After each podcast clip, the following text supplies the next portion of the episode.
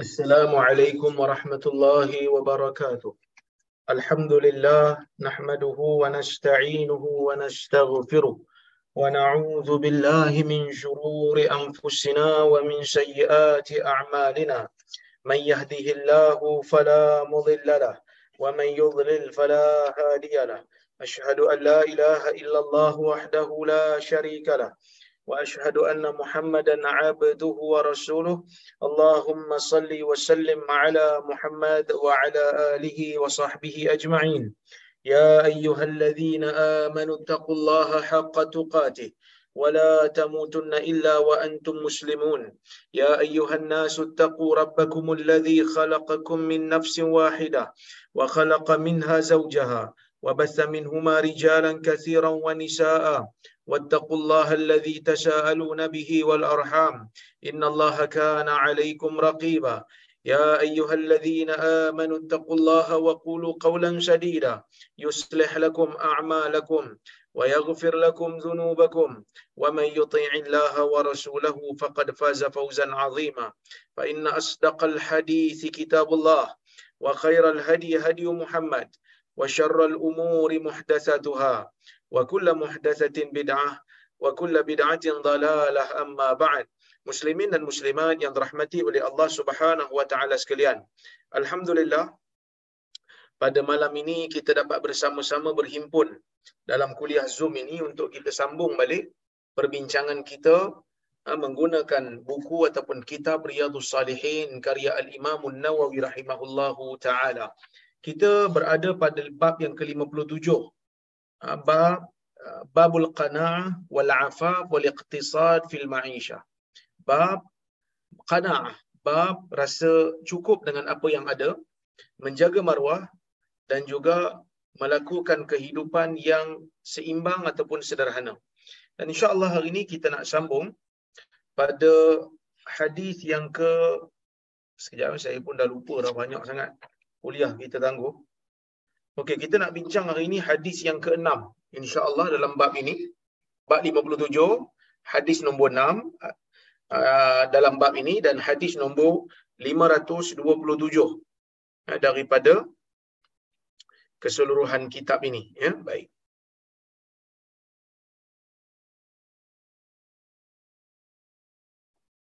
Kata Al-Imam An-Nawawi rahimahullah wa an Hakim ibn Hizam رضي الله عنه أن النبي صلى الله عليه وسلم قال اليد العليا خير من اليد السفلى وابدأ بمن تعول وخير الصدقة ما كان عن ظهر غنى ومن يستعفف يعفه الله ومن يستغني يغنيه الله.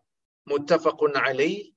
وهذا وهذا لفظ البخاري ولفظ مسلم اخصر dia kata daripada Hakim Ibni Hizam saya telah pun jelaskan kepada tuan-tuan dan puan-puan rahmati Allah sekalian siapakah Hakim bin Hizam ini yang mana dia ni merupakan sahabat Nabi sallallahu alaihi wasallam yang masuk Islam agak lewat walaupun dia lunak dengan Nabi sallallahu alaihi wasallam ya walaupun dia lunaklah dengan Nabi tapi dia tetap masuk Islam tu lewat. Ini nak katanya orang kata apa? Ajaibnya urusan iman ini ya ajaibnya urusan iman sehingga kan kadang-kadang sahabat yang baik pun kan sahabat yang baik pun still tak boleh nak terima lagi tak nak terima lagi apa yang kita sebut. Walaupun dia baik dengan kita. Jadi sebab itu kita ni dalam dunia kalau kita rasa nak berubah kalau kita rasa nak insaf nak pergi ke arah yang lebih baik kita jangan batalkan hasrat itu. Hanya semata-mata kerana orang sekeliling kita tak mahu ikut kita. Tak mahu bersama dengan kita. Ataupun tak menyokong kita jangan jadikan itu sebagai satu halangan untuk kita. Sebab urusan iman ni tak ada siapa yang tahu. Ya? Urusan iman ni Allah Subhanahu Wa Taala saja yang tentukan.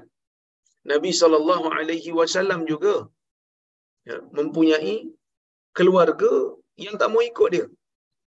Hmm? Anak Nabi Nuh umpamanya tak mau ikut dia. Ya. Isteri uh, Nabi Nuh umpamanya.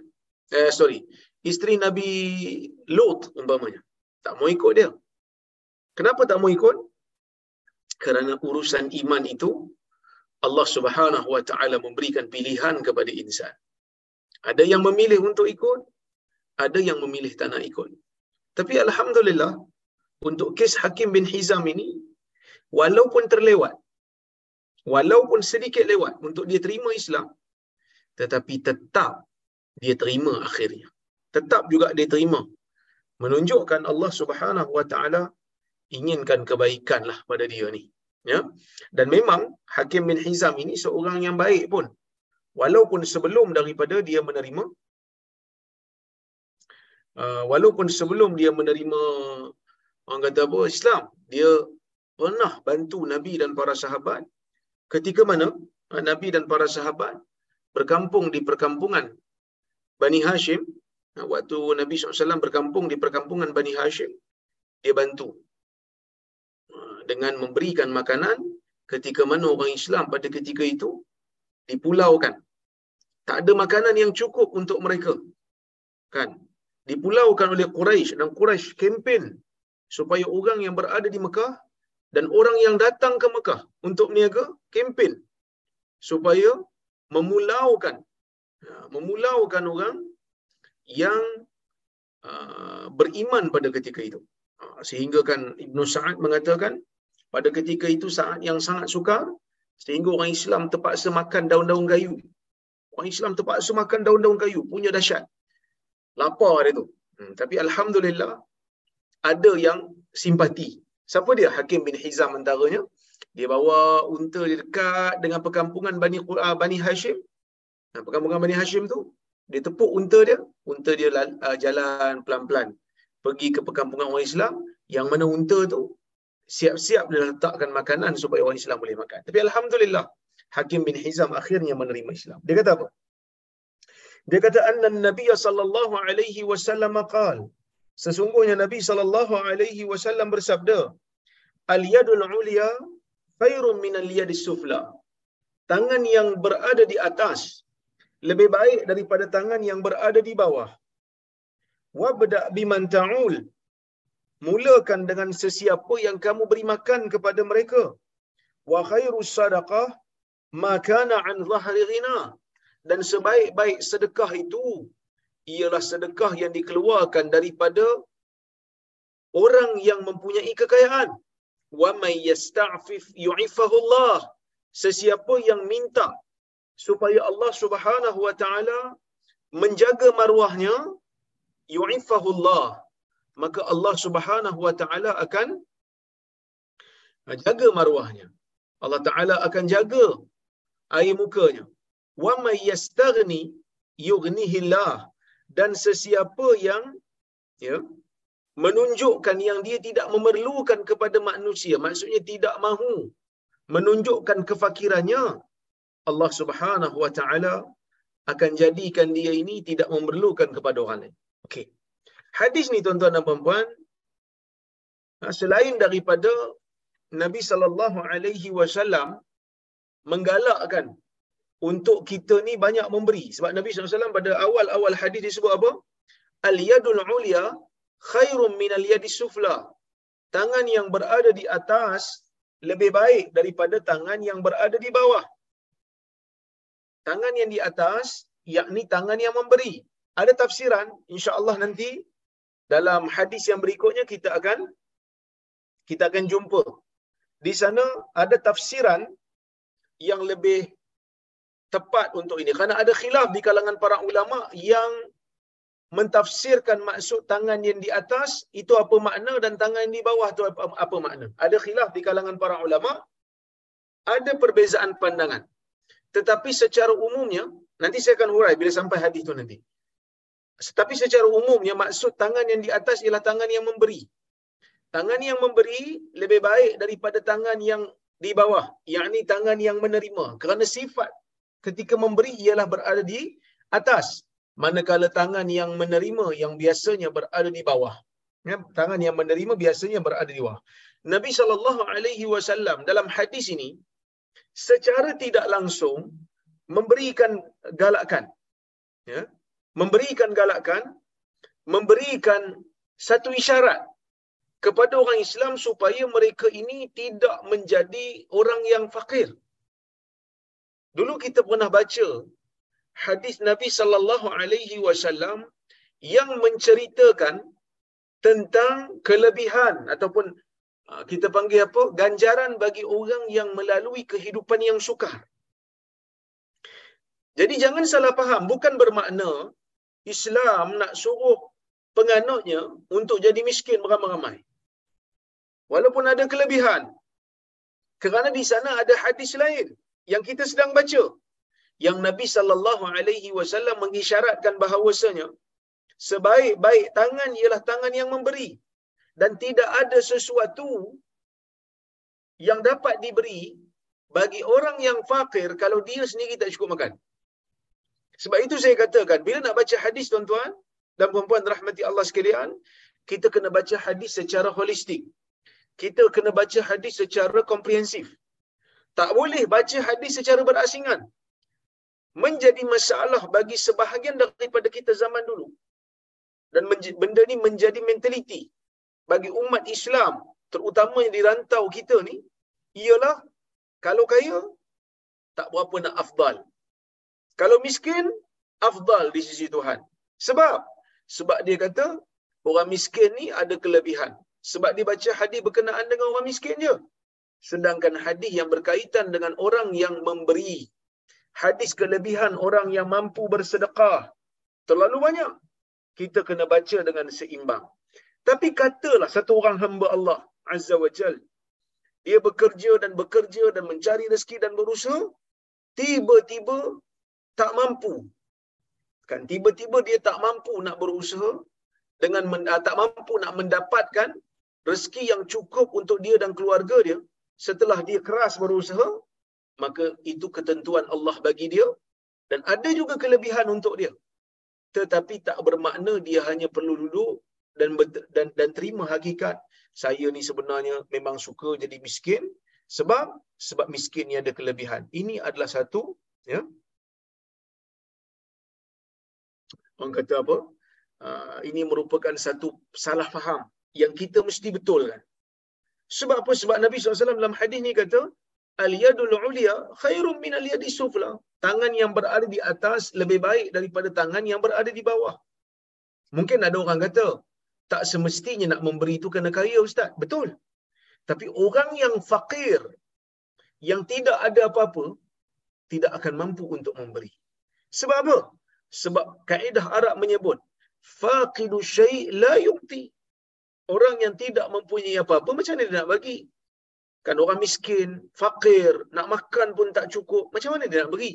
Jadi, setidak-tidaknya seseorang muslim itu digalakkan untuk mempunyai sesuatu untuk diberikan kepada orang lain dari sudut pemberian harta. Kalau tak ada harta pun, paling tidak berilah pemberian pemberian ilmu. Kan? Kalau tak jadi kaya harta pun paling tidak kaya ilmu. Kerana Islam suka kepada penganut dia yang dapat memberikan sesuatu kepada masyarakat. Sebab itu Nabi SAW dalam hadis ni menggalakkan aliyadul ulia khairun min aliyadis sufla. Tangan yang di atas yang dapat memberikan sesuatu. Maksudnya bukan fakir. Ada sesuatu ada kelebihan, ada lebihan daripada pemilikan dia. Dia boleh bagi orang lain. Yang mana bila kita bagi kepada orang lain ni, pemberian itu apabila ia bernilai dan bermanfaat pada orang lain, orang lain akan doakan kita. Orang lain itu akan doakan kita berkemungkinan kelebihan-kelebihan yang Allah Ta'ala bagi kat kita. Segala kebaikan-kebaikan, keberkatan yang Allah Ta'ala kurniakan dalam hidup kita, berkemungkinan salah satu daripada sebabnya ialah doa orang-orang miskin yang kita kurniakan kepada mereka hadiah. Doa orang miskin yang kita berikan kepada mereka pemberian dan mereka berdoa kepada Allah Subhanahu Wa Taala. Tuan-tuan jangan sekali-kali uh, kita pandang rendah ataupun kita pandang ringan kepada uh, doa-doa yang dipanjatkan kepada Allah Subhanahu Wa Taala terutama di waktu malam. Kerana mungkin orang-orang miskin ni apabila mereka tidak ada uh, kesibukan di dalam dunia, tak ada keserabutan dalam hidup, kemungkinan mereka uh, senang untuk bangun malam berbanding daripada orang kaya yang mana kehidupan mereka mungkin sibuk, mungkin penat dan sebagainya dan mereka bila bangun malam mereka panjatkan doa kepada Allah Azza wa Jal kepada orang-orang kaya supaya Allah Taala berkati hidup mereka kerana telah memberi kepada orang miskin. Kan? Nah, ini yang dipanggil sebagai doa-doa orang-orang yang ikhlas. Bi dhahril ghaib. Doa yang dipanjatkan kepada Allah Subhanahu wa taala yang dia doa untuk kita dalam keadaan kita tak tahu. Wa huwa min afdalid du'a. Ini di antara doa yang paling afdal. Doa kebaikan terutamanya daripada orang yang miskin yang ikhlas ketika berdoa lebih Allah Taala dengari lebih Allah Taala makbulkan daripada doa orang yang tak ikhlas. Itu yang pertamalah. Bila cerita bab doa ni saya teringat kebetulan dulu saya pernah pergi ke Uzbekistan mengiring menjadi delegasi kepada Mufti Perlis yang mana pada ketika itu kami dijemput ya untuk me, me, mengiringi mufti pergi ke Uzbek dan dia bawa kami ni melawat daripada satu tempat ke satu tempat. So di antara masjid yang kami lawat, masjid di tengah-tengah bandar Tashkent tu.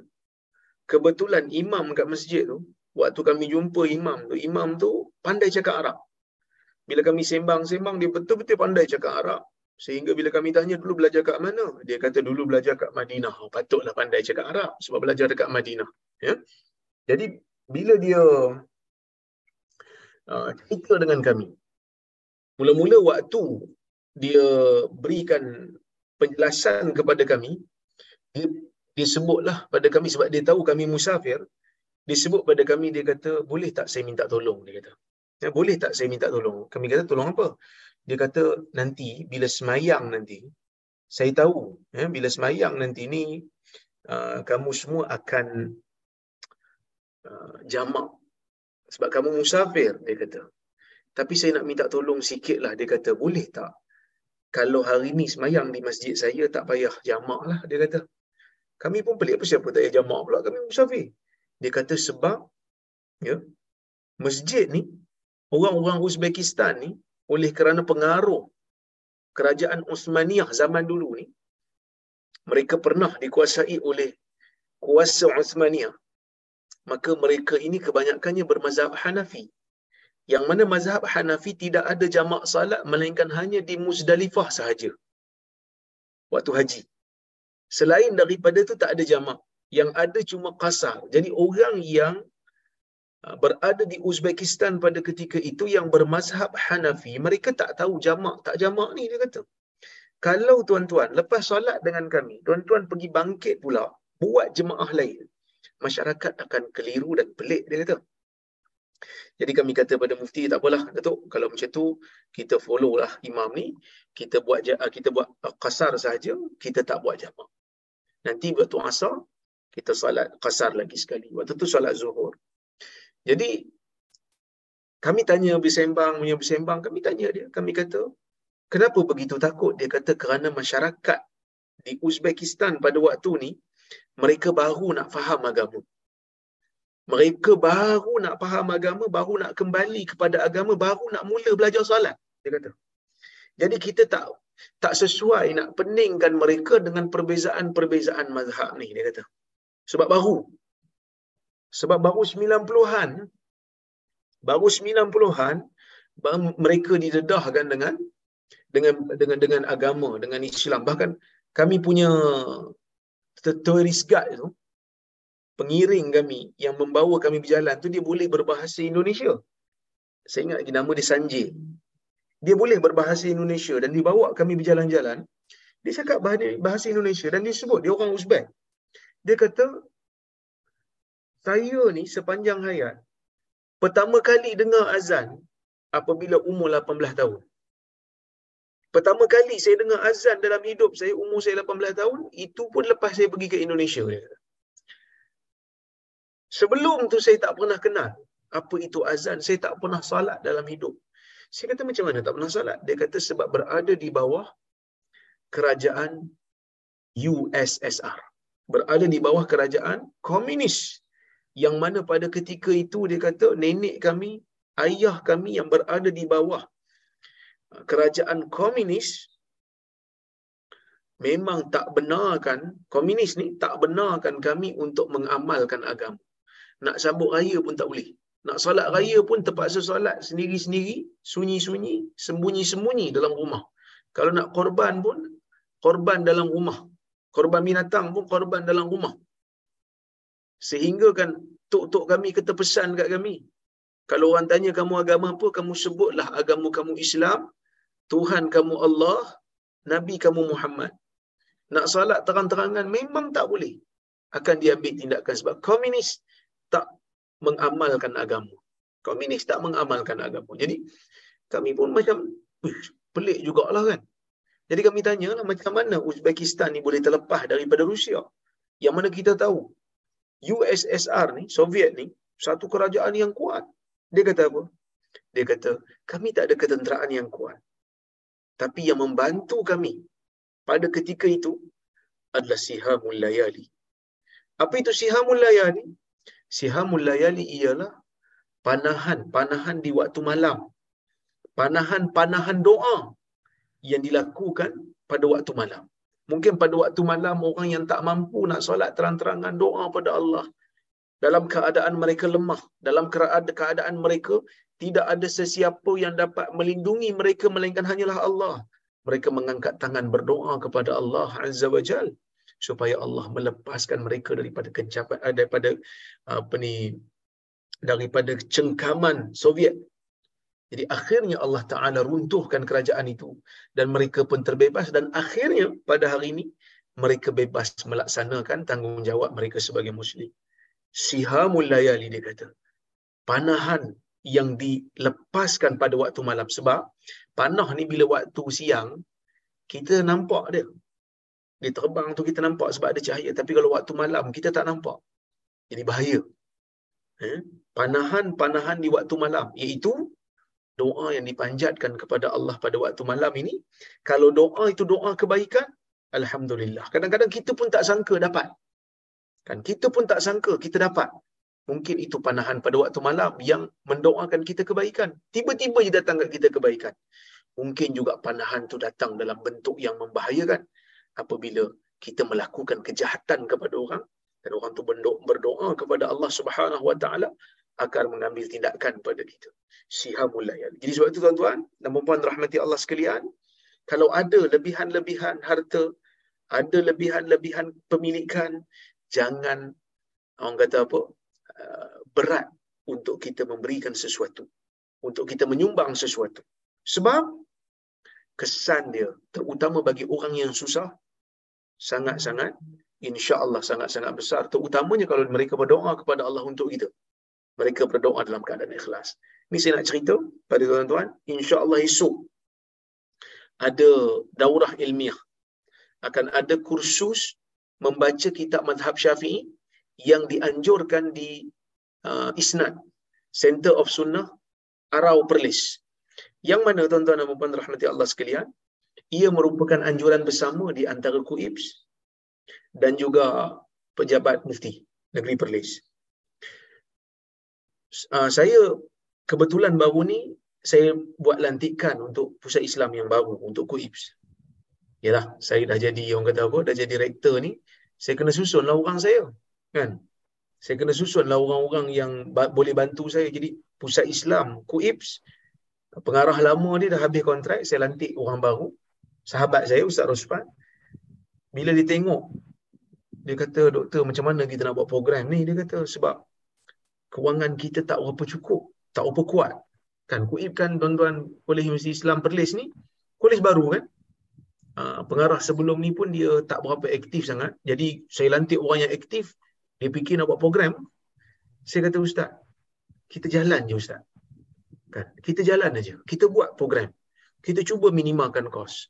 Kan tapi jangan lupa buka ruang, buka peluang untuk orang infak, buka peluang untuk orang beri sumbangan. Jadi kita buatlah. Kebetulan ada seorang syekh daripada Mesir, ada seorang syekh daripada Mesir datang ke Kuala Lumpur. Kami dapat tahu, kami terus jemput pergi Perlis. Dia nak baca kitab Safinatun Najah. Safinatun Najah ni kitab dalam mazhab syafi'i. Kitab penting juga dalam mazhab syafi'i. Jadi kita nak berikan pendedahan kepada pelajar-pelajar kuibs ni. Pertama, mereka boleh dengar Arab bercakap. Yang kedua, mereka boleh belajar uh, mazhab syafi'i. Daripada kitab yang diiktiraf oleh uh, mazhab syafi'i. So saya kata, Ustaz buatlah macam mana pun. Carilah ruang macam mana pun. Kalau boleh minta derma, kita minta. Tuan-tuan, semalam, ya, bila nak buat kursus ni, kebanyakan pelajar-pelajar kuif ni, dia orang ni B40 ataupun kita kata anak-anak asnaf. Dia orang ni anak-anak asnaf. Jadi, bila kita anjurkan kursus, mereka tak ada duit nak beli kitab.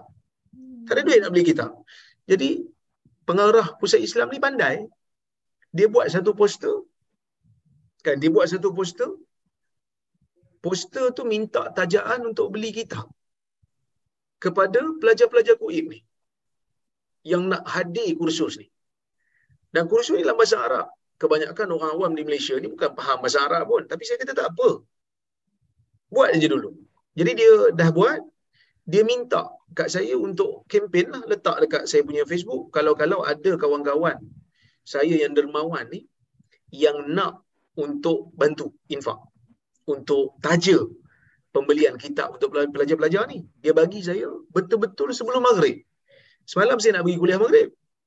Jadi, saya pun kata kat dia, uh, saya tak balas lah. Dia bagi saya satu link Facebook Pusat Islam Kuibs. Dia bagi betul-betul sebelum maghrib. Saya punya cadangan, saya kata ni dekat nak maghrib. Kebetulan semalam saya ada kuliah kat masjid. Saya kata lepas isyak nanti saya saya akan post dekat Facebook saya. Moga-moga adalah penyumbang-penyumbang yang boleh sumbang. Mungkin ada seorang taja satu kitab. Seorang taja dua kitab. Lama-lama dapatlah seratus kitab. Tuan-tuan, Habis saja insya' saya ada sembang sekejap dengan AJK Masjid. Habis saja saya sembang dengan AJK Masjid, saya keluar daripada masjid, saya nak balik ke rumah, saya buka balik post, saya buka sebelum nak buka post tu, saya buka lah WhatsApp Ustaz tu. Kan, Ustaz Rosfan tu, saya buka WhatsApp tu, dia kata, doktor, tak payah dah letak dekat Facebook doktor. Sebab dia kata, saya letak dekat Facebook Pusat Islam ni pun, dah ada satu orang hamba Allah, taja pembelian kitab, seratus naskah. Dia seorang ya. Saya kata siapa dia tu? Sebab saya naklah juga tulis surat penghargaan pada dia daripada Kuibs kepada orang yang menderma. Dia kata tak tahu. Saya pun tak tahu tiba-tiba orang tu bagi duit pada sahabat kita, sahabat tu sampaikan pada saya.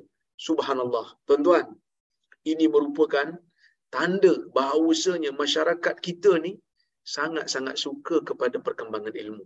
Jadi sebab itu, orang yang mempunyai kelebihan rezeki ni, kalau Allah Azza wa Jal berikan dia sifat pemurah selain daripada berikan rezeki berikan sifat pemurah begitu banyak keberkatan akan datang pada dia. Subhanallah. Kan? Sangat dahsyat. Jadi sebab itu Nabi sallallahu alaihi wasallam sangat-sangat menggalakkan bagi orang yang ada kelebihan rezeki jadikan tangan dia tinggi daripada tangan orang lain dapat memberi berbanding orang lain al yadul ulya khairun min al yadis sufla wabda biman ta'ul dan mulakan dengan orang yang kamu tanggung. Nak katanya Islam ni dia seimbang.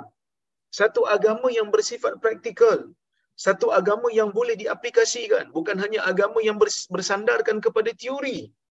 Nabi SAW bila suruh kita memberi, bila suruh kita menyumbang, bila suruh kita lakukan kebajikan, seimbangkan dirimu dengan orang yang berada di bawah tanggunganmu. Jangan terlalu banyak memberi sehingga mengabaikan orang yang berada di bawah tanggungan. Nabi SAW ajwadun nas. Nabi manusia paling pemurah. Tetapi dalam masa yang sama, Nabi adalah orang yang paling banyak memberi ataupun paling memberikan hak kepada kepada ahli keluarganya. Jangan terlalu banyak memberi kepada orang luar sehingga nafkah kita kepada isteri, nafkah kita kepada anak terabai. Ini juga merupakan perkara yang tak seimbang. Jadi, berikan makan. Mulakan dulu Nabi kata, wabda biman ta'un. Mulakan dulu dengan orang yang kamu tanggung. Itu juga dianggap sebagai pemberian. Dulu kita pernah baca hadis. Nabi wasallam kata apa? Hatta ma tad'u fi fi imra'atik innaka lan tu, innaka lan tusaddiq sadaqatan wa tabtaghi fiha wajh Allah illa ujirta 'alayha hatta ma tad'u fi fi imra'atik atau kama qala. Nabi kata pada saat engkau tidak akan bersedekah dengan satu sedekah. Dan engkau mengharapkan pahala daripada Allah Azza wa Jal illa ujirta 'alaiha melainkan engkau akan diberikan pahala. hatta ma tad'u fi fi imra'atik sehingga kan apa yang kau letakkan pada mulut isteri engkau apa yang kita berikan kepada isteri dalam berupa ganjar dalam berupa pemberian nafkah apa yang kita beri kepada anak dalam bentuk pemberian nafkah itu merupakan apa tuan-tuan? Itu merupakan pahala kalau kita laksanakannya kerana kita taat kepada arahan Allah dan perintah Allah Subhanahu Wa Taala. Jadi sebab itu dalam semangat kita nak memberi jangan sekali-kali lupakan orang yang wajib kita tanggung. Sebab itu dalam hadis Nabi sallallahu alaihi wasallam meriwayatkan daripada Allah dalam sebuah hadis kursi yang mana Nabi meriwayatkan daripada Allah Allah berfirman ma taqarraba 'abdi ma taqarraba ilayya 'abdi bi syai'in ahabba ilayhi mimma aftaratu alayh tidak ada seorang hamba yang apabila dia mendekatkan diri kepadaku yang aku lebih suka melainkan dia buat benda yang aku fardukan ke atas dulu wala yazalu 'abdi yataqarrabu ilayya bin nawafil hatta uhibbahu dan seorang hamba tu sentiasa mendekatkan diri kepadaku hingga uh, dengan dengan nawafil dengan benda-benda yang sunat hingga aku jadi cinta pada dia. Jadi nak kata keseimbangan tu kena ada. Apa keseimbangan tu? Buat benda yang wajib dulu. Sempurnakan yang wajib dulu lepas tu baru pergi cari yang sunat. Ya? Sempurnakan yang wajib dulu baru pergi cari yang sunat. Kadang-kadang keseimbangan ni boleh jadi rosak. Sebab apa? Sebab ada ajaran-ajaran yang palsu yang mengganggu keseimbangan ni. Kenapa saya kata ajaran palsu? Kerana ajaran palsu inilah yang ganggu sebenarnya. Riwayat-riwayat yang palsu, hadis-hadis yang palsu, bila disebarkan kepada masyarakat, dia ganggu keseimbangan. Sebagai contoh, dulu, waktu kita ah, mungkin 10 tahun, 20 tahun yang dulu, kita biasa dengar, bila pergi masjid bulan puasa, akan ada kadang-kadang tu imam duk baca riwayat siapa salat tarawih pada malam ni ganjaran dia sekian-sekian. Siapa salat tarawih pada malam ni ganjaran dia sekian-sekian. Sedangkan hadis itu adalah hadis yang palsu. Hadis itu hadis palsu. Eh, palsu ke Ustaz? Palsu. Bukankah memang salat tarawih ni ada kelebihan? Ada kelebihan. Tetapi bukan kelebihan khusus ikut malam. Yang ada yang sahih daripada Nabi SAW, Nabi kata apa? man qama ramadhana imanan wa ihtisaba ghufira lahu ma taqaddama min dhanbi sesiapa yang qama yang menghidupkan malam Ramadan dengan keimanan dan mengharapkan pahala daripada Allah maka Allah Azza wa Jal akan ampunkan dosa-dosanya yang telah lalu maksudnya secara umum ada tapi adakah siapa solat adakah hadis yang sahih yang menyatakan siapa solat tarawih pada malam ini dapat pahala sekian? Siapa solat tarawih pada malam ini dapat pahala sekian? Siapa solat tarawih pada malam ini dapat sekian? Adakah ia riwayat yang sahih? Dia bukan riwayat yang sahih. Kenapa bukan riwayat yang sahih? Kita tengok pun tahu bukan sahih. Sebab dia kata pada malam ke-7 ataupun malam ke-8 siapa solat tarawih pada malam tu dapat pahala seperti pahala Nabi Allah Ibrahim ini merupakan satu perkara yang pelik. Tak mungkin seorang ha- manusia biasa hanya sekadar salat terawih dapat pahala seperti Nabi Allah Ibrahim. Tapi, sebahagian daripada orang kita kurang kritis dalam masalah ni. Kurang kritis, mereka terima. Mereka kurang kritis, mereka terima. Siap ada yang datang kat surau, kita tengok lagi. Dekat dinding masjid. Dia lekatkan dulu lah dekat dinding masjid, dia tengok dulu. Oh, ini hari ni tak oh, best lah dia punya pahala. Baliklah tak boleh semayang. Esok kita semayang. Kalau dia salat, katalah kalau hadis itu betul, dia salat pada malam tu dapat seperti pahala Nabi Allah Ibrahim, Tahun depan dia solat dua kali Nabi Ibrahim. Tahun satu lagi dia solat tiga kali Nabi Ibrahim. Lama-lama dia lagi hebat daripada Nabi Ibrahim. Ini merupakan satu ini merupakan satu perkara yang tak seimbang. Satu perkara yang tak logik. Takkan kita lebih lebih mulia daripada Nabi? Kan? Ketidakseimbangan itu adalah disebabkan oleh kerana riwayat yang palsu ni. Dia menimbulkan ketidakseimbangan. Sebab orang lebih ramai solat terawih daripada orang solat fardu. Tengok bulan puasa, solat terawih ramai. Kan? Solat terawih ramai sangat.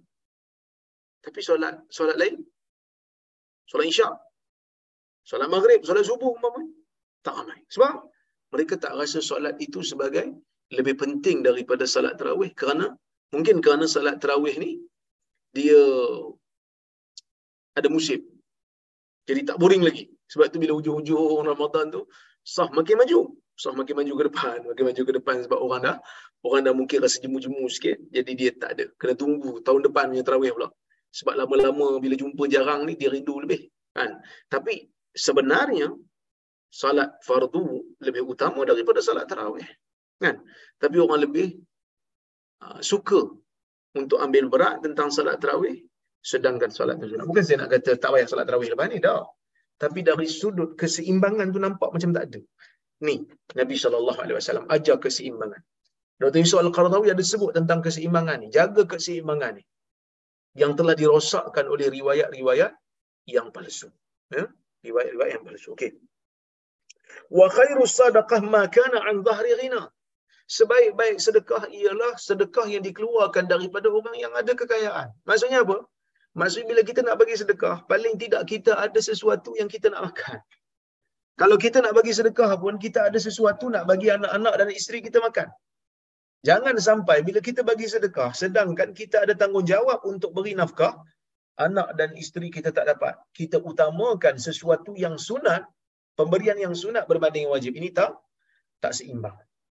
Dan Nabi SAW galakkan kita untuk jaga maruah dan jangan menunjuk-nunjukkan kefakiran. Jaga maruah, jangan meminta-minta.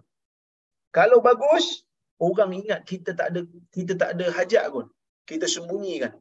Kita tak ada keperluan pun kita sembunyikan. Sebenarnya kita memang memerlukan. Okey, tengok apa kata Syekh Mustafa Bura terhadap hadis ni. Dia hurai hadis dia kata, "Afadal hadis aula an-nas bin nafaqah alaihim man kana fi riayatil muslim wa kana fi." Dia kata, seutama-utama manusia. Hadis nak bagi tahu kat kita, seutama-utama manusia, manusia yang paling utama untuk kita beri nafkah kepada mereka, man kana fi riayati muslim wa kana fi. Iaitu sesiapa yang berada di bawah jagaan seorang muslim dan di bawah perlindungannya. Apa maksudnya? Kalau kita wajib tanggung nafkah dia, lebih utama dia untuk terima apa saja daripada kita yang berbentuk nafkah. Jangan pergi cari orang yang lebih jauh. Beri yang dekat dulu yang wajib kita tanggung nafkah. Supaya ada keseimbangan. Ya, supaya ada keseimbangan. Baru-baru ni kecoh sikit lah dalam media sosial. Ya. Orang juga bertanya pada saya tentang isu ni iaitu ada seorang peguam syar'i dia menulis dia kata suami-suami kena faham benda ni. Suami-suami kena faham benda ni. Benda apa? Dia kata kena faham susunan nafkah. Kena faham susunan nafkah. Dia kata suami perlu untuk memastikan nafkah isteri dan anak diutamakan berbanding mak dan ayah. Berbanding mak dan ayah sendiri. Orang awam yang tak faham, dia baca dan dia hentam peguam ni. Dia kata tak guna punya peguam. Nak suruh orang tak hormat pada mak bapak. Kan?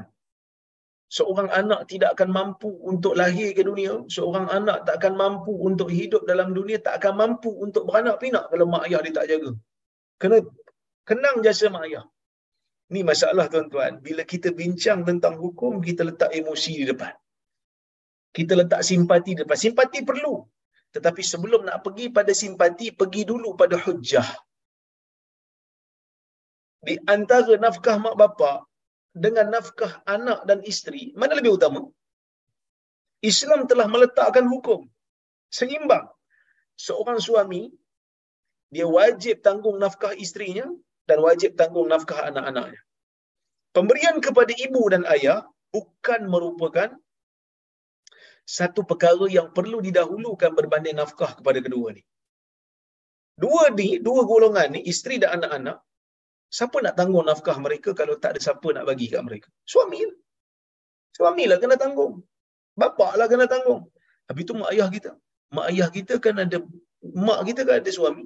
Ayah dia lah, apa ni, ayah kita lah tanggung nafkah dia. Habis tu ustaz tak payah bagilah. Bukan masalah tak payah bagi. Kalau ada lebihan, bagi. Kita tak pernah kata, jangan bagi. Tapi kita kata, dari sudut keutamaan. Mak kita bagus, kita bagi pemberian kat dia. Bagus. Sebab dia berjasa. Nabi SAW suruh kita beradab dengan ibu. Tapi dari sudut keutamaan, kalau tak cukup pemberian, utamakan yang lebih utama, iaitu isteri dan anak. Ada lebih, bagi mak ayah. Dan itu berpahala. Tapi itu mak kita Ustaz, suami dia ada. Suami dia ada. Kalau tak cukup, suami dia ada. Suami dia akan tanggung nafkah dia. Kecuali kalau mak kita tak ada siapa tanggung. Dan pada waktu tu wajib atas kita lah. Sebagai anak, tak ada siapa tanggung mak kita. Suami dia pun dah tak ada umpamanya. Dan kita wajib. Barulah kita bedakan. Maksudnya dari sudut keutamaan itu kita kena tahu. Utamakan orang yang wajib kita tanggung nafkahnya berbanding pemberian-pemberian yang sunat. Kalau dah bagi semua yang wajib, ada lebihan dan baru kita cari yang sunat. Okey. Itu yang pertama. Yang kedua, karahata at-tasadduq bima yahtajuhu atau bikulli ma yamlik hatta la yattarra ila su'alin nas. Tidak digalakkan untuk kita bersedekah dengan sesuatu yang kita perlu. Kita perlu benda tu. Ataupun keluarga kita perlu benda tu. Kita pergi sedekah ke orang tidak digalakkan. Sebab itu Nabi SAW, Nabi SAW kata apa? Wa khairu sadaqah ma kana an dhahri ghina. Sebaik-baik sedekah ialah waktu kita cukup. Waktu kita tak perlukan pada benda tu. Bukanlah tak perlu masuk barang-barang yang tak elok. Ha? Beri barang yang elok, beri barang yang berkualiti.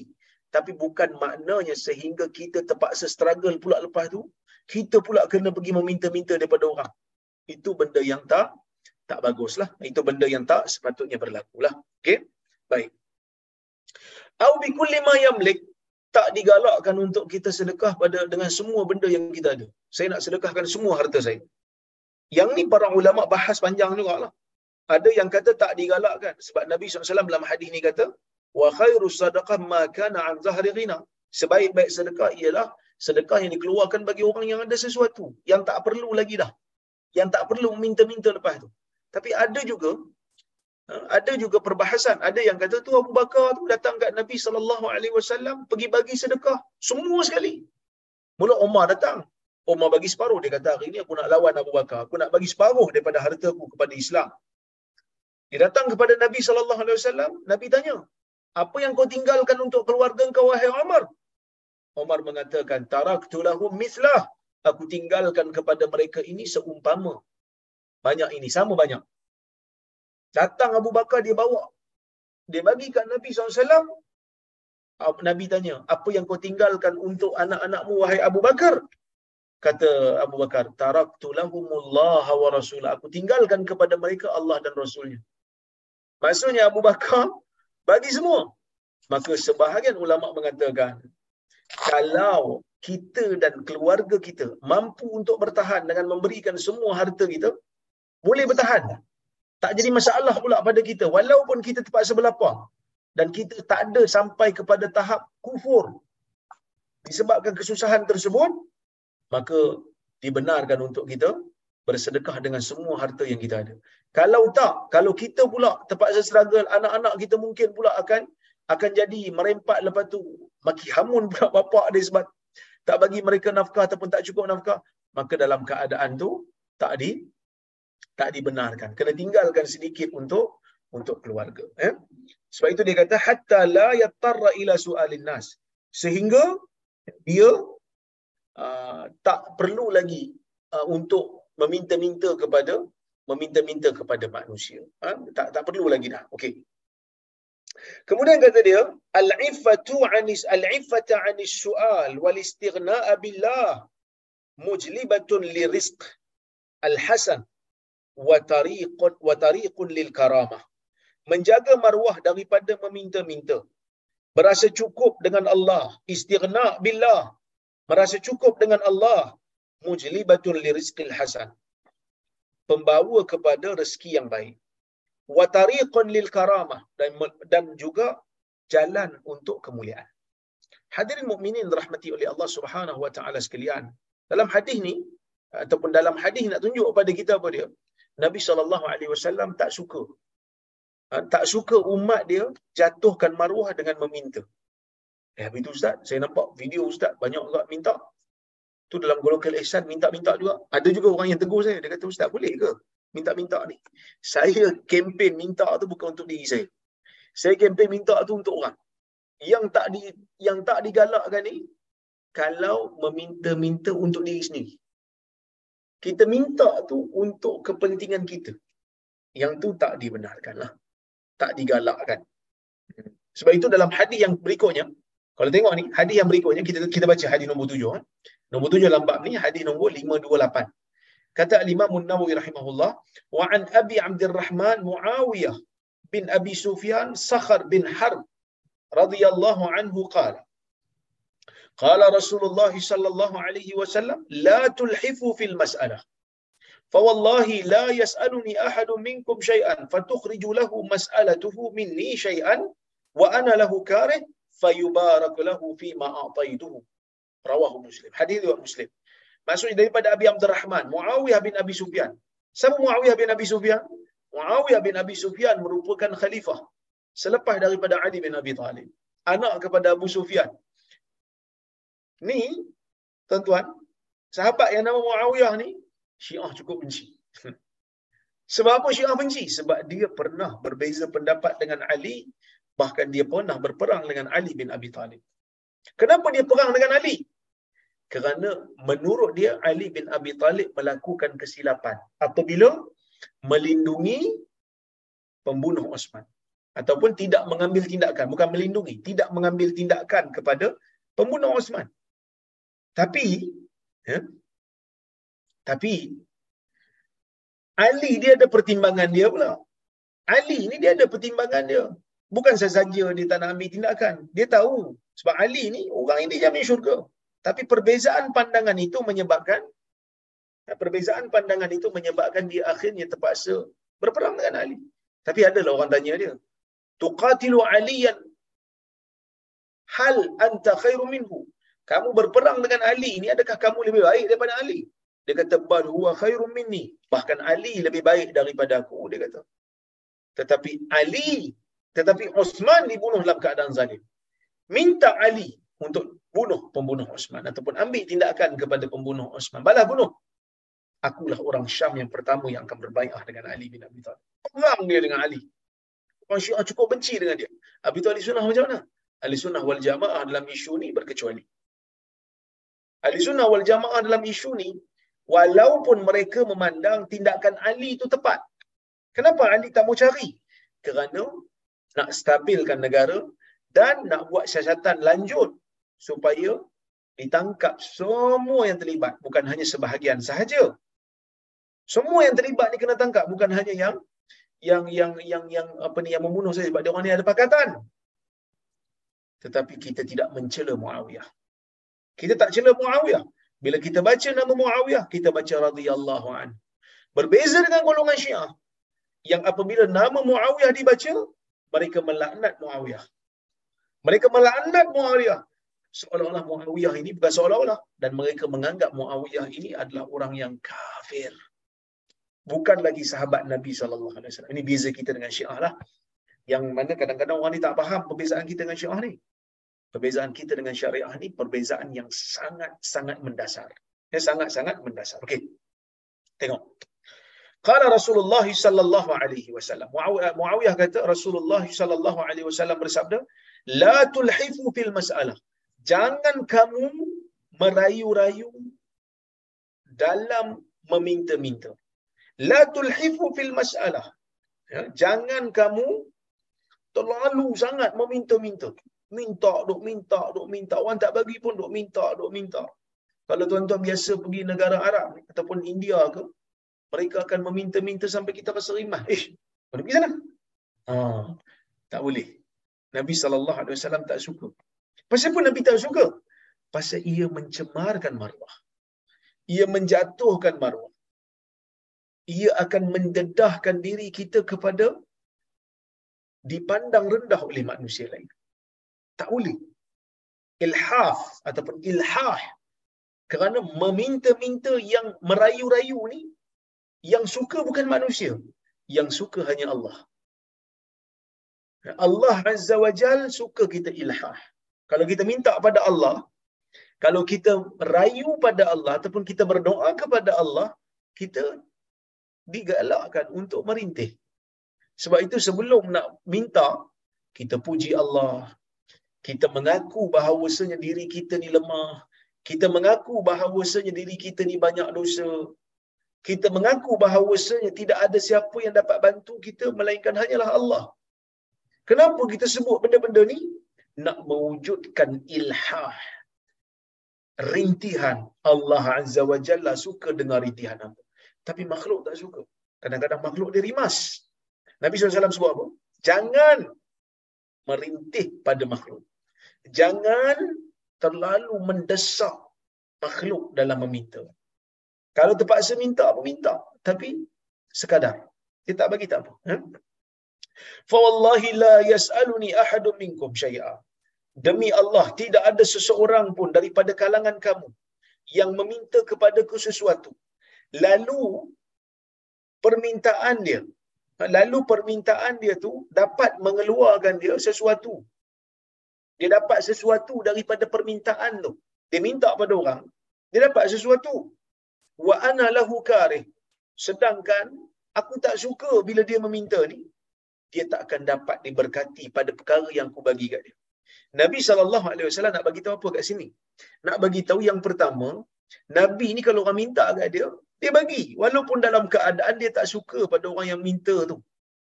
Kadang-kadang Nabi ni, ada orang-orang yang terlalu meminta-minta, Nabi bagi. Walaupun dia tak suka, tapi dia bagi. Tapi Nabi SAW memberikan peringatan. Nabi berikan peringatan, Nabi kata, kalau aku bagi sekalipun, kerana aku bagi itu kerana engkau merintih-rintih, kerana engkau meminta-minta mendesak-desak. Tapi ketahuilah, tidak ada keberkatan pada rintihan dan desakan itu. Walaupun dia dapat apa yang dia nak kali ini. Apa maksud berkat? Berkat ni maksudnya kebaikan yang banyak pada pemberian yang sikit. Mungkin dia dapat, tapi tak ada keberkatan pada pemberian tu. Sebab apa?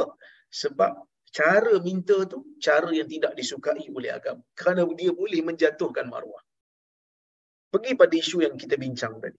Memang betul kita tak disuruh, tak disukai untuk merintih. Tak disukai untuk mendesak kepada manusia. Tapi kalau kita meminta dalam keadaan kita bukan minta untuk diri sendiri. Sebaliknya kita minta untuk pihak yang lain. Umpamanya kita kempen untuk derma Palestin, Gaza. Kita kempen untuk derma Yaman. Kita kempen untuk derma Syria. Dan kita minta pada orang. Bukan keperluan kita tapi keperluan orang. Yang ni tak ada masalah.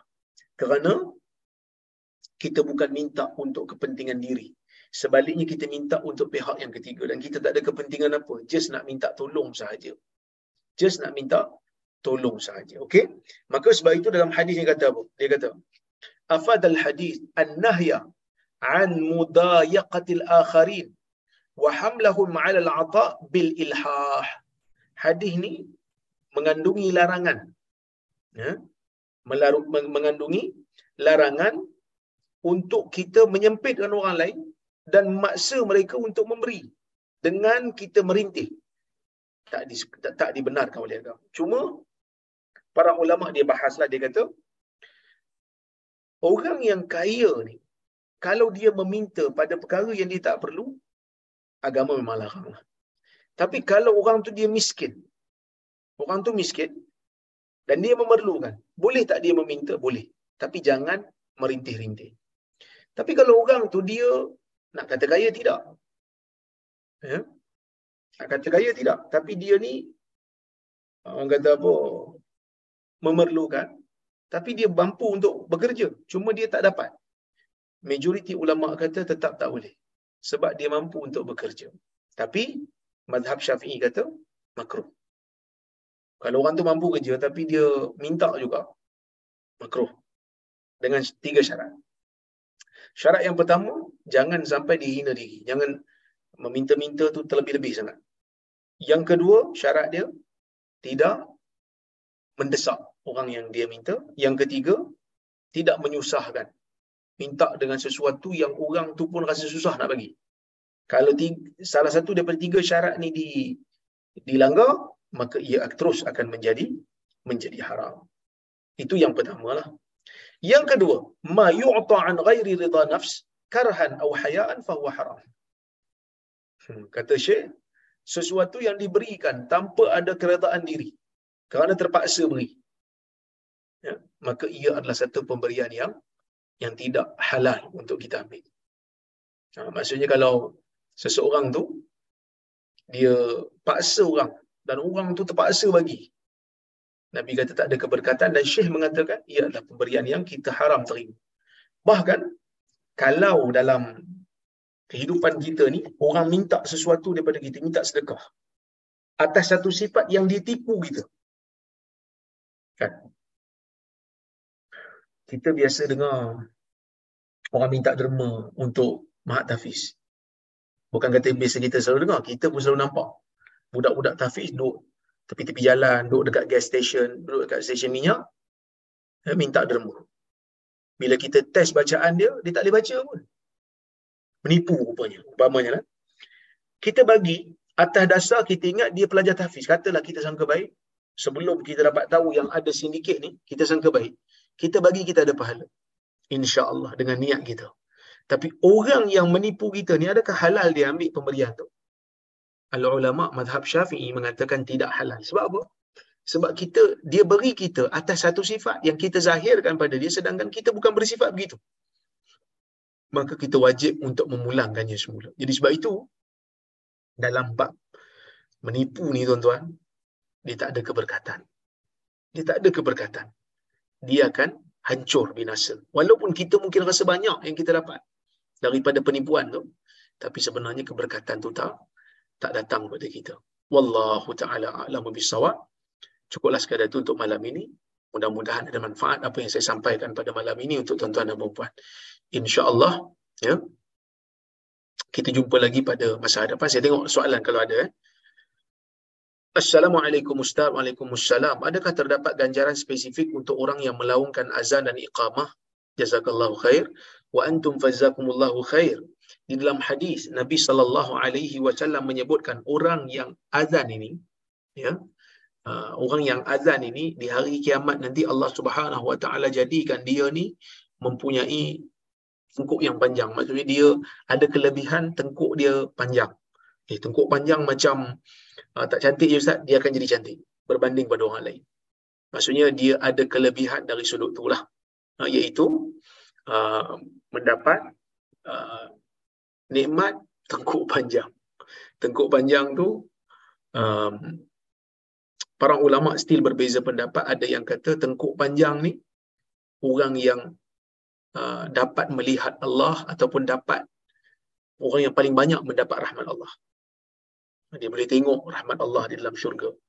Kan mungkin dia nampak lebih banyak nikmat dan dia boleh minta banyak nikmat. Ada yang kata apabila manusia ni tenggelam dengan peluh sendiri di padang mahsyar tengkuk dia tinggi tengkuk dia tinggi jadi dia tak kena orang lain semua lemah dengan peluh rimah dengan peluh yang sampai ke yang sampai ke hidung tapi dia tidak hmm. ada yang kata uh, dia ni uh, orang kata apa? Paling banyak amal. Jadi sebab itu tengkuk dia panjang. Tapi wallahu alam ya wallahu alam um, yang pasti ia adalah satu kelebihan. Macam mana? Wallahu alam kita tak tahu. Benda ni benda gaib. Yang pasti tengkuknya banyak kemudian dalam hadis Nabi SAW Nabi menyebutkan kelebihan orang yang azan ini ataupun iqamah termasuk juga iqamah Nabi kata pahalanya banyak. Yang mana kalau manusia tahu banyaknya pahala mereka sendiri akan berebut-rebut sehingga terpaksa buat terpaksa buat undian. Nabi kata lau ya'lamun nas ma fin nida was-safil awwal thumma lam yajidu illa ayastahimu lastahu hadis Bukhari. Kalaulah manusia tahu apa yang ada dalam ganjaran nida dalam ganjaran apa apa ni nida ni termasuk azan dan juga iqamah summa lam yajidu illa ayastahim kemudian mereka tak nampak ruang melainkan tak dapat nak dapat tak dapat capai keputusan. Melainkan dengan mengundi mereka akan mengundi ya jadi itu di antara kelebihan orang yang azan dan iqamah Assalamualaikum salam. Bila dah bila dah besar tiada pendapatan langsung. Bukankah kita masih wajib bayar zakat dari simpanan? Seperti EPF setiap tahun bila cukup nisbah dan haul. Bukan nisbah ni nisab ni, nisab dan haul. Sekiranya jangka umur manusia puratanya dah 20 tahun dari besar, bukankah maknanya kita mesti bayar 2.5% darat 20 tahun? Atau beri 50% simpanan itu? Boleh Ustaz beri pencerahan? Dia bukan kira ada pendapatan, tak ada pendapatan. Dia kira ada nisab, cukup haul, bayar kerana kita dikira ada uh, harta yang wajib zakat padanya. Ya, ada zakat padanya. Tapi kalau satu tahun tu contohnya uh, berkurang harta dia daripada haul uh, daripada nisab, dia haul terputus, dia kena tunggu naik balik baru haul macam uh, sambung balik. So kita kena sentiasa follow up lah kita punya simpanan terutama kalau kita dah tak ada gaji yang tetap. Wallahu a'lam.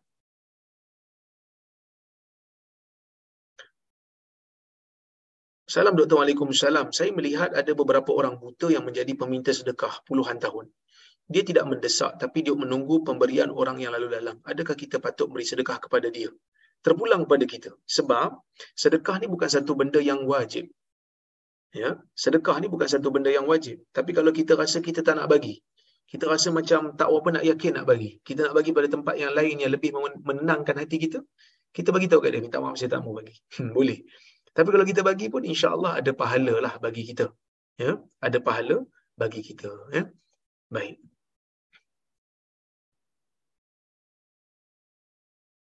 Hmm.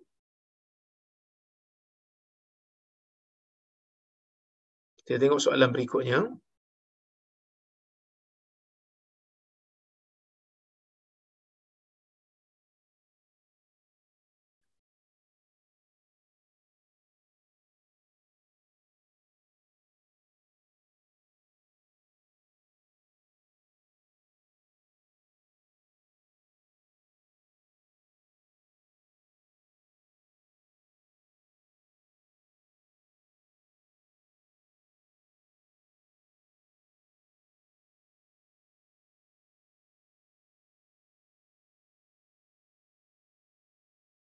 Okey. Assalamualaikum Dr. Waalaikumsalam. Apa itu khilaf muktabar? Khilaf muktabar ialah perbezaan pandangan di kalangan ulama dalam perkara yang kita boleh berbeza pendapat dengannya.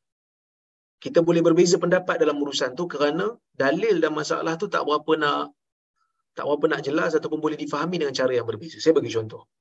Umpamanya ulama berbeza pendapat tentang hukum darah dan perut ikan halal ke haram? Sebab dalil umum kata darah itu haram, darah yang mengalir itu haram. Ya, tai binatang tu haram. Najis. Tapi di sana ada dalil yang kata semua bangkai laut halal untuk dimakan. Kalau bangkai laut halal, dah tentulah darah dia pun halal sebab bang, daging je pun boleh makan macam ikan kan. Ya, macam ikan boleh makan. Walaupun kita tak sembelih dia tetap, tetap boleh makan. Jadi kalau boleh makan yang tu, darah dia bolehlah makan. Jadi sebab itu ulama berbeza pendapat. Ada yang kata boleh makan, ada yang kata tak boleh makan. Mazhab Syafi'i kata darah ikan yang mengalir tak boleh dimakan, perlu dibersihkan. Tapi mazhab majoriti ulama kata tidak, tak perlu basuh pun tak apa. Kalau basuh lebih bersih. Kalau tak basuh tidak haram untuk dimakan. Wallahu a'lam. Al ulama warasatul anbiya bagaimana pula ulama yang menyelisihi sunnah dan sekiranya ada adakah dalil mengenainya jazakallahu khair? Ada. Ulama yang ulama ni kerja dia menyampaikan warisan nabi. Tapi ada tak ulama yang tak sampaikan warisan nabi? Ada. Itu yang dipanggil ulama jahat tu. Kan ulama jahat dia ulama tapi dia dia jahat. Ya? Hmm. tapi tak ikut dia lah. Okey. Sebab itu dalam hadis nabi riwayat Huzaifah tu Nabi wasallam kata apa um, Nabi sallallahu alaihi wasallam kata uh, du'atun ila abwabi jahannam. Pendakwah-pendakwah yang men, yang ajak orang masuk ke dalam pintu-pintu jahanam. Uh, pendakwah yang masuk di pintu-pintu jahanam. Uh, ajak orang masuk. Uh, Okey. Baik. Kita tengok soalan berikutnya.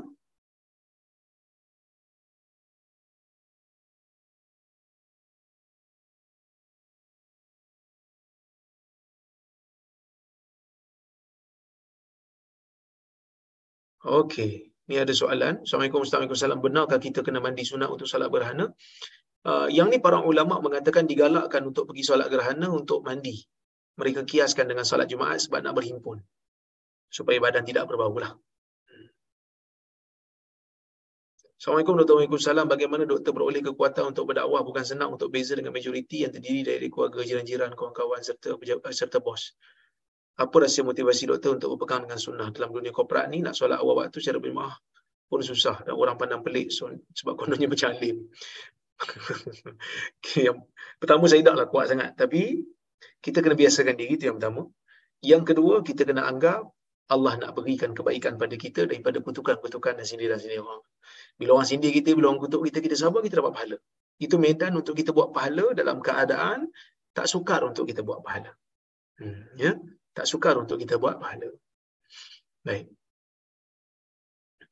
Adakah boleh untuk tidak mengundi kerana tidak tahu pemimpin itu benar-benar memahami agama dalam tindak tanduknya kerana itu akan disoal di akhirat kelak? Kita tengok, kita nilai pada zahir. Zahirnya okey, kita undi. Bahkan kalau tanya saya, saya pun pening kepala, parti mana? Yang penting tuan-tuan, mungkin boleh jadikan panduan, tengok calon lah kot.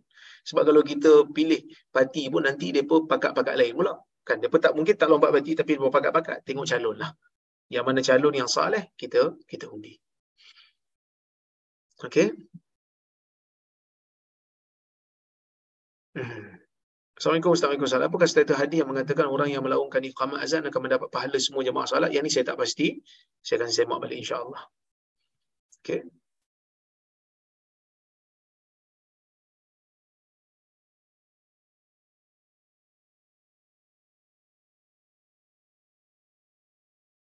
Assalamualaikum Syekhna. Waalaikumsalam. Minta pendapat seorang minta pendapat ustaz tentang seorang wali atau wakil menolak lamaran. Orang melamar tu mampu dan rasa mampu untuk mendirikan rumah tangga dan ada fahaman dalam agama. Uh, kalau dia tolak tu kerana ada alasan yang munasabah yang syar'i, tak ada masalah. Contohnya dia tolak tu kerana akhlaknya yang buruk. Mungkin dia mampu tapi dia fasik umpamanya, maka dia ada hak.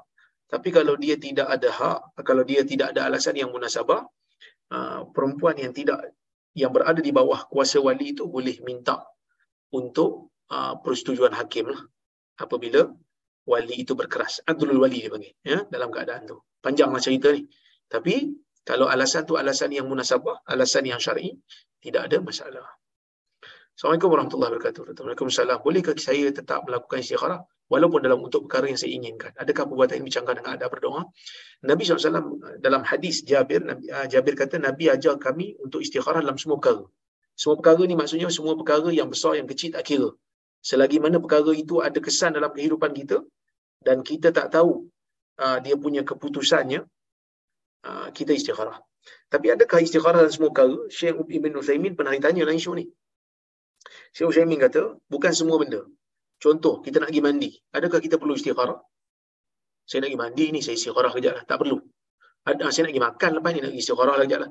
Perkara-perkara yang menjadi rutin harian kita yang kita tahu ada manfaatnya dan kita buatlah tak perlu istikharah tapi perkara-perkara yang orang kata apa perkara-perkara yang kita tak apa tahu dia punya sebab dan akibat kita lakukan istikharah minta bantuan daripada Allah untuk Allah beri pencerahan ataupun memberikan panduan kepada kita insya-Allah Okey, cukuplah sekadar tutup malam ini insya-Allah. Kita jumpa uh, di lain masa. Saya mohon maaf terkasar bahasa tersilap kata. Uh, terima kasih kepada penganjur, kepada Datuk Syih Hamid, kepada Haji Shah, Haji Hamid, Datuk Rozhan, Johan dan juga Tan Sri Azman yang menganjurkan kuliah pada malam ini. Kita jumpa lagi dalam masa akhulu qawli hadha wa astaghfirullahaladzim li wa lakum. Wassalamualaikum warahmatullahi wabarakatuh. Waalaikumsalam.